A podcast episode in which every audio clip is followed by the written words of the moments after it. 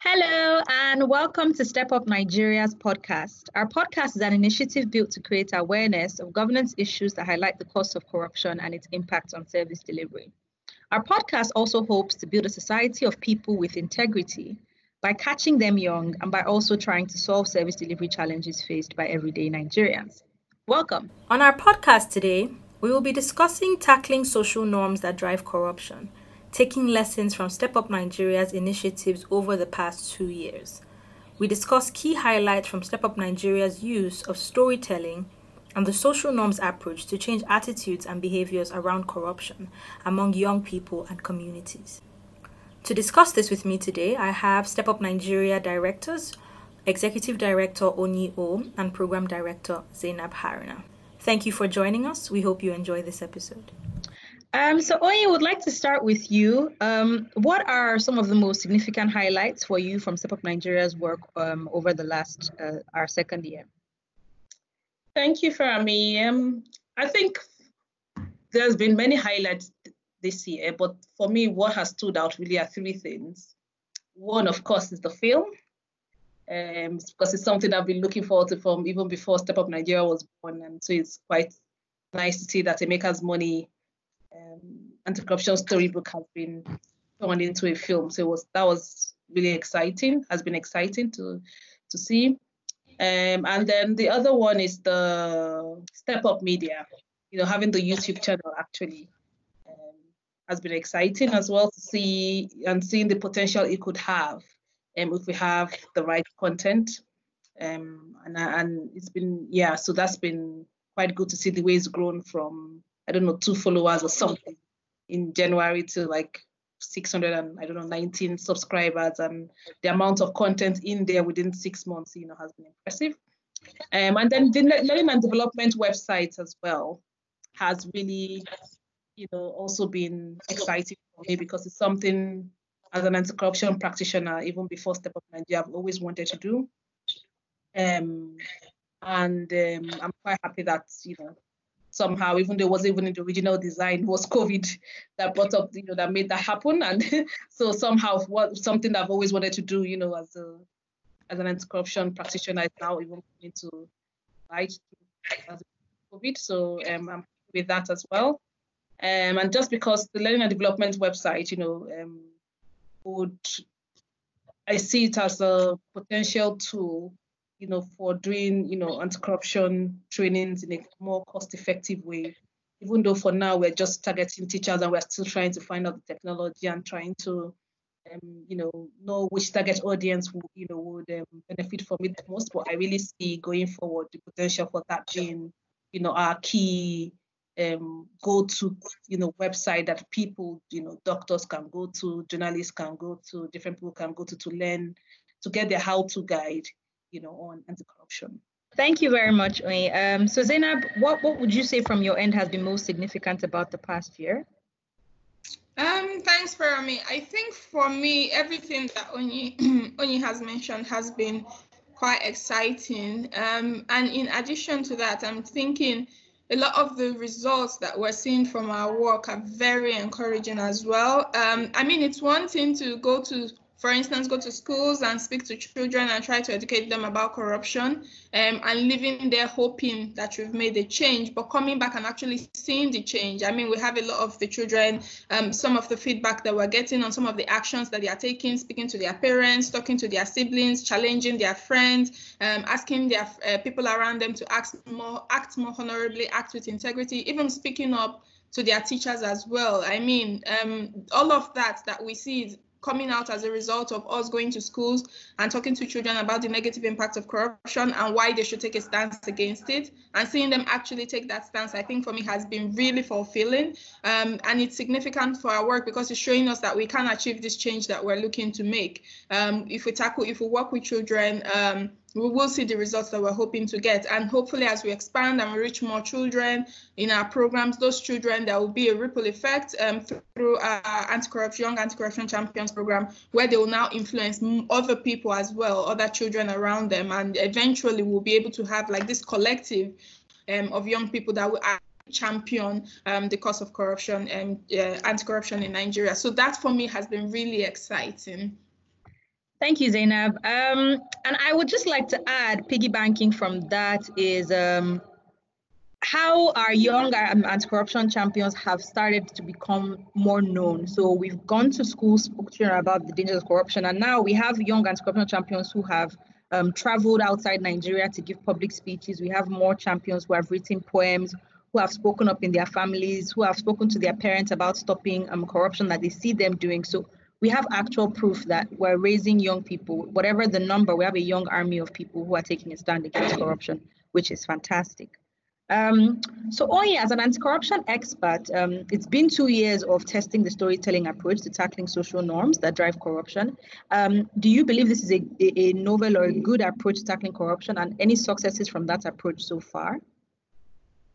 Um, so thank you, Farami. It's still early days to conclude fully if this is the, you know, I would rather use best approach to tackle corruption. However, I would say the early results we're seeing is really encouraging.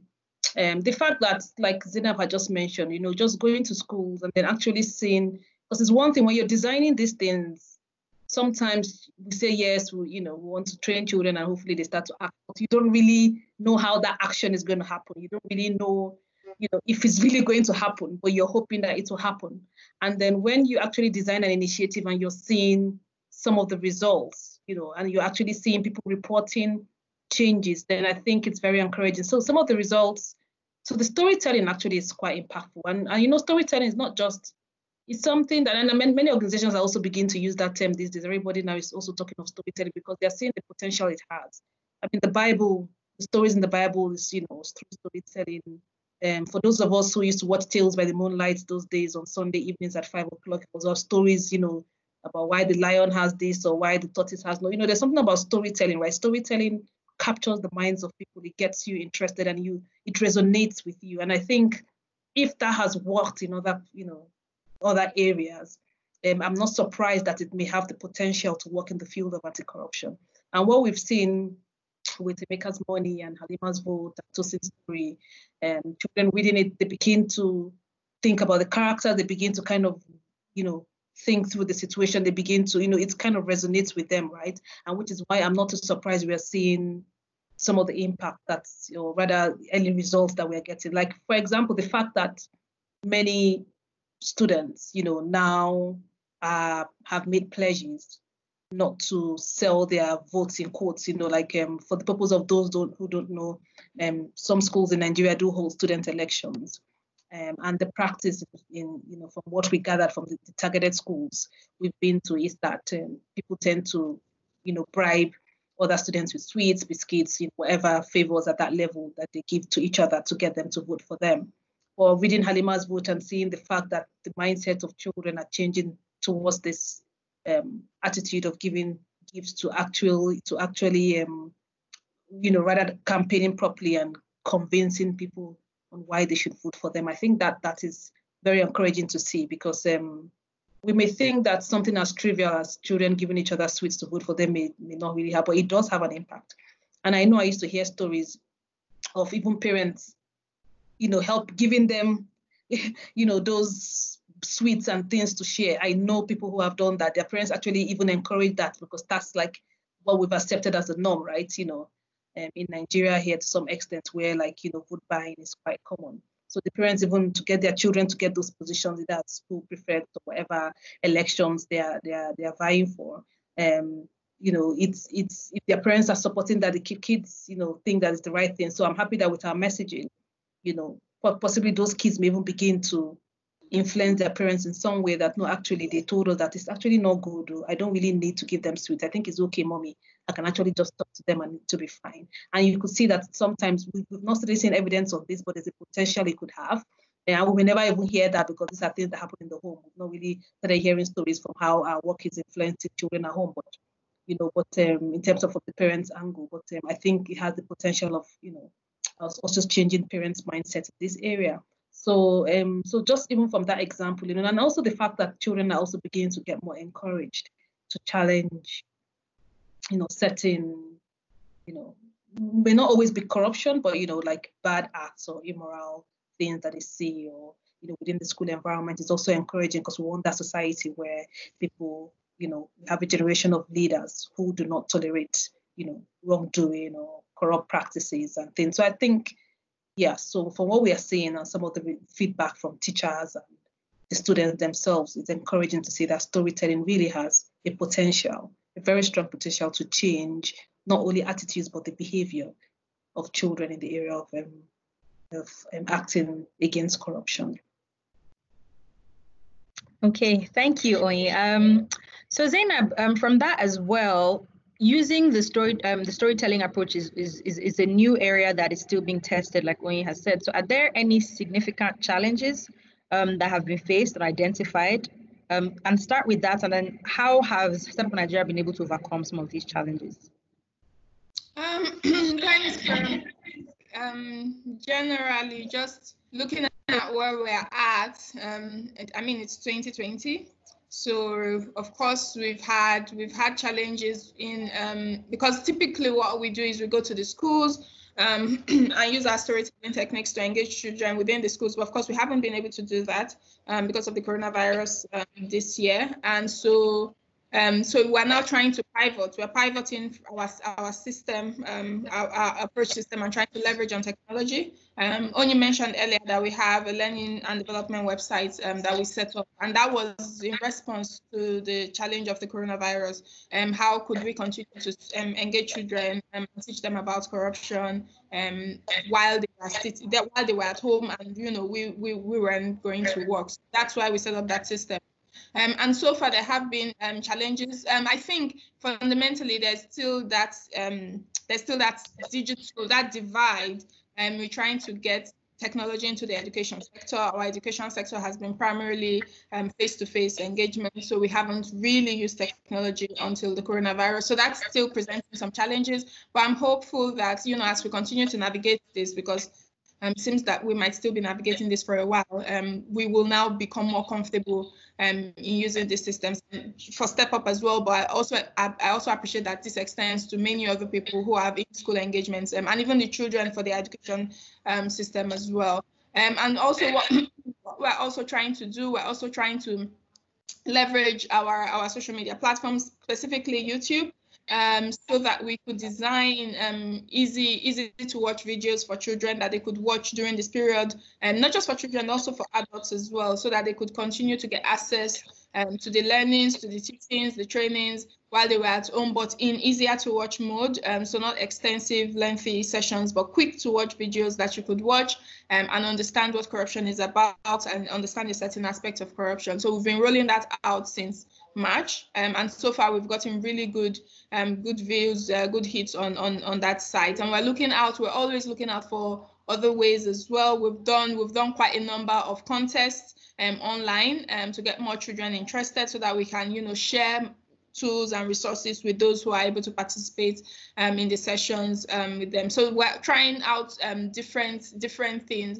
Um, and so far, our reception for our techniques have been very, um, you know, very welcoming within the school environment to with the children, with teachers as well. And we've even seen instances where, because our it's not just about using storytelling, but we make it sorry we make it fun generally we make it engaging we, you know it's not like you're coming into a classroom and somebody is talking at you um it's fun it's engaging the children participate there are different activities that they do so the children actually look forward to it um, and we see that some of the schools that we go to they are you know trying to adopt some of the things that we use. Um, so some of the schools are, oh, this is quite interesting, um, and they are trying to adopt some of the techniques that we use as well. So generally, the the reception has been, you know, very welcoming. But of course, we have to, you know, navigate through this coronavirus period for now. Yeah, thank you very much, Zainab. Um, so, Oi, it's it's been two years again. So, um, what key lessons has Step Nigeria learned from work in the past two years?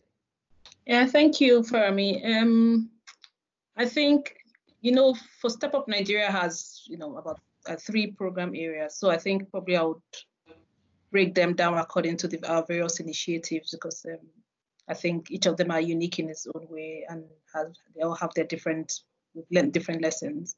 Um, and one of the things I'll start with the Citizen Watchdog Initiative, which we haven't talked about. Um, so Step Up Nigeria Citizen Watchdog you know, Initiative is really around building um, the capacity of you know the grassroots or the community to be able to participate in you know um, in anti-corruption and service delivery, um, basically governance issues. Um, and we have the public sector audit, which is around equipping citizens with knowledge, you know, on on the, the, the audit report and for them to also think about how they can take action based on the findings from the audit report. And then we also have, um, you know, the community engagement the, that we have that we're trying to build within communities where we empower them and build them with the necessary skills to participate effectively in governance processes, particularly around issues on anti-corruption and service delivery. Um, and I think one of the lessons we're learning in this area is around the need because um, to really have community anti-corruption champions to begin to build, you know, you know, strengthen the relationship at the community level. You know, to target to tackle social norms, you know, um, and corruption, we really need collective action. So while the Catch Them Young initiative is working with young people in schools, we still need to get those people in the communities who, you know, are not necessarily, you know, they're not, they may not be that educated or they are so poor that they're faced with life issues and they can't, you know, um, engage or they don't even know how to engage effectively on these issues, but they would want to because they're the ones that are really hard hit by the poor governance structures. The, those communities that have no access to you know, good health care. They have no access to to good schools. They have horrible roads. They, they don't have power. Or you know, their their challenges are, are at a different level. And I think one of the lessons we've learned is the need to, you know, build stronger relationship with those people at that level, with at the community level, and work with them more, you know, in working out solutions to the issues within their communities. Um, so, and we uh, we think that we believe that having champions at the community level, particularly community anti-corruption champions, like we're having with young anti-corruption champions, may be a good way to start. Um, so we're, we're learning the importance of doing that. So we we are hoping that would deepen our work, you know, in that area. Um, and we're also learning that storytelling as well has an impact in this area. We've used storytelling to tell some of the audit stories, and we saw you know, the, the engagement of citizens on, on social media, you know, um, towards that um, um, story we told using infographics. Um, and we think that we can do more storytelling as well um, on some of this, you know, with the audit stories and also stories coming from communities. Then going to Catch Them Young initiative, I would say one key lesson learned really is the importance of anti-corruption tools and resources the fact that it's one thing to go and talk to a school and say, oh, corruption is bad, stop from here, that's fine. But I think it goes beyond just a talk or a lecture. And I think what we are finding, and which is why I guess our our approach is quite effective, is not just even any tool or resource, user-friendly tools and resources, you know, that children, you know, can use, you know, and still you know, can use to remember what they've learned during the sessions and they can use to think about ways they can engage other people around anti-corruption. So anti-corruption tools and resources are really valued and even the schools have even said it, you know, told us as well, like how valuable they need, you know, those tools are and how they would, you know, there's a lot of demand for our tools and resources. So it's, it's a critical lesson learned, the importance of tools and resources for anti-corruption education and equipping schools, you know, with that. And that's one way of ensuring that anti-corruption education is institutionalized beyond the engagement of an NGO and anti-corruption agencies, those tools that keep the conversation going, um, and which is one key lesson learned. Um, another one is around the important role of teachers. I mean, like even when we're designing this initiative, yes, we said, yeah, we'll train teachers, but to be honest with you, the more like we're engaging this program, the more I even feel like you know, teachers actually may even have more role than even anti-corruption agencies themselves because there's a limit to, to which we expect so much from anti-corruption agencies. But teachers really, really play a great role that I feel has not even been fully explored yet in building up because they have that role to build up, you know, that young generation, you know, that future generation. People always, you know, they love their, I mean, like they never forget their teachers, right? They can either love or hate them, but they never forget their teachers, you know, either for good or bad. And so the ability to even train those teachers as well around this issue means that one, where you know the key lesson is that it helps to sustain the the the the campaign as well beyond the life of Step Up Nigeria, and then we are sure that the future, the young generation, you know, are being trained, you know, on the right values needed to be anti-corruption champions in society, and which will make them good leaders, you know, in the future. Um, so I think those are the key lessons that I will share, you know, um, when it comes to, and then also on the step up media, still early days, but one of the things again linked to the storytelling is using that as well, using story, you know, um, using the the media platform, but through storytelling techniques, has a great potential to actually get people beyond the classroom. So most of our initiatives are, you know, we have the Catch Them Young initiative in the classroom, even our community work communities, but even those people beyond, so the middle class, the other people who we need us as well to organize and really join in tackling the, these norms, these behaviors that drive corruption.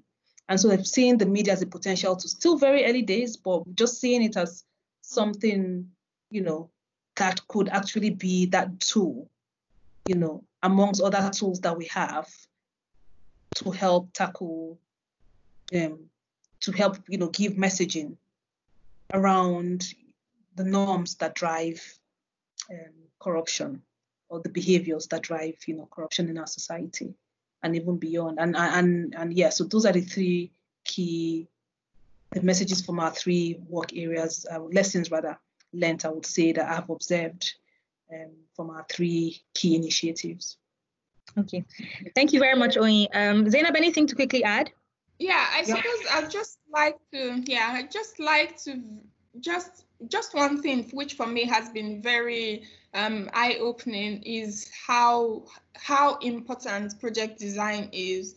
Um, so so consultative design of, of projects. Um, so usually what I see in the NGO space is a lot of people sit um, and design projects for, for beneficiaries without actually engaging the beneficiaries and carrying them along through the process.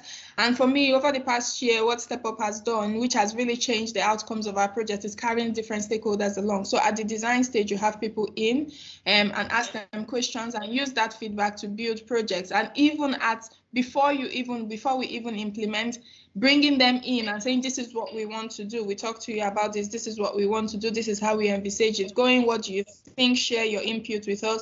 And using that to design the implementation steps has been really um, really key way that we've been able to ensure that we achieve the impact that we're looking out for. Um, and for me that has been really significant because you see that it helps the stakeholders to buy into the project. They own the project. So they are they, they when you go back to them and say, okay, this is what we've done, they know what you're talking about and they are invested in it. And that makes all the difference. Um, and for me, that has been really one of like the most um the the most uh felt like the most the key lesson that has come out and, and it's something that I, I am sure that we're going to continue doing um, for all of our projects going forward carrying people along it makes so much difference and has been um, a key lesson and helps to you know mm-hmm. change even the way everything outcomes uh, implementation execution everything just co- goes along much more smoothly um, than it would be otherwise if you just you know went in and started um, implementing off the bat so that yeah that was that's just wanted to ch- mention that yeah thank you zainab and thank you Oyin. Um, from my experience also working um, in the fct i think we talked about it a little bit but something that i think it's a key lesson we've learned is the importance of the characters of these stories so we see from Emeka's Money film, including Emeka's Money, the storybook, and Halima's Vote, we hear feedback from schools, um, people using these characters in these stories to challenge other students. So in the story of the school where children were stopping selling and buying of votes, you heard them say, be like Halima in, in cases where children are maybe helping their friends or doing something bad, they say, Are you a Emeka's friend? Don't be like a Emeka's friend. You know, telling, just pointing out that they understand the importance of these characters and these characters have become sort of icons, which is the importance of storytelling again. That people can now sort of idolize these characters and then emulate them and then choose the characters who they don't want to be like. So we're learning that character formation um, also helps children understand um, these things better. We've really done some um, amazing work this year stuff that we should really be proud of. Thank you very much, Zainab, and thank you, Oyin. Um, and thank you all for listening to our podcast. Um, we hope that you listen to previous episodes as well. We have a series on COVID 19 and its effects on um, different sectors in Nigeria. So please give that a chance. And if you are yet to subscribe to Step Up TV YouTube channel, in this moment, www.youtube.com slash Step Up TV, that's our YouTube channel. So please check out our YouTube channel and all the content on there. And please let us know what you think about the podcast and the channel in the comment section there as well. Thank you so much for listening. Also, remember to follow us on social media at step underscore up underscore Nigeria. Thank you for your time. And thank you, Oyin, and thank you, Zainab, again. Thank you. Thank you very much. Thank you. Thank you, Farami.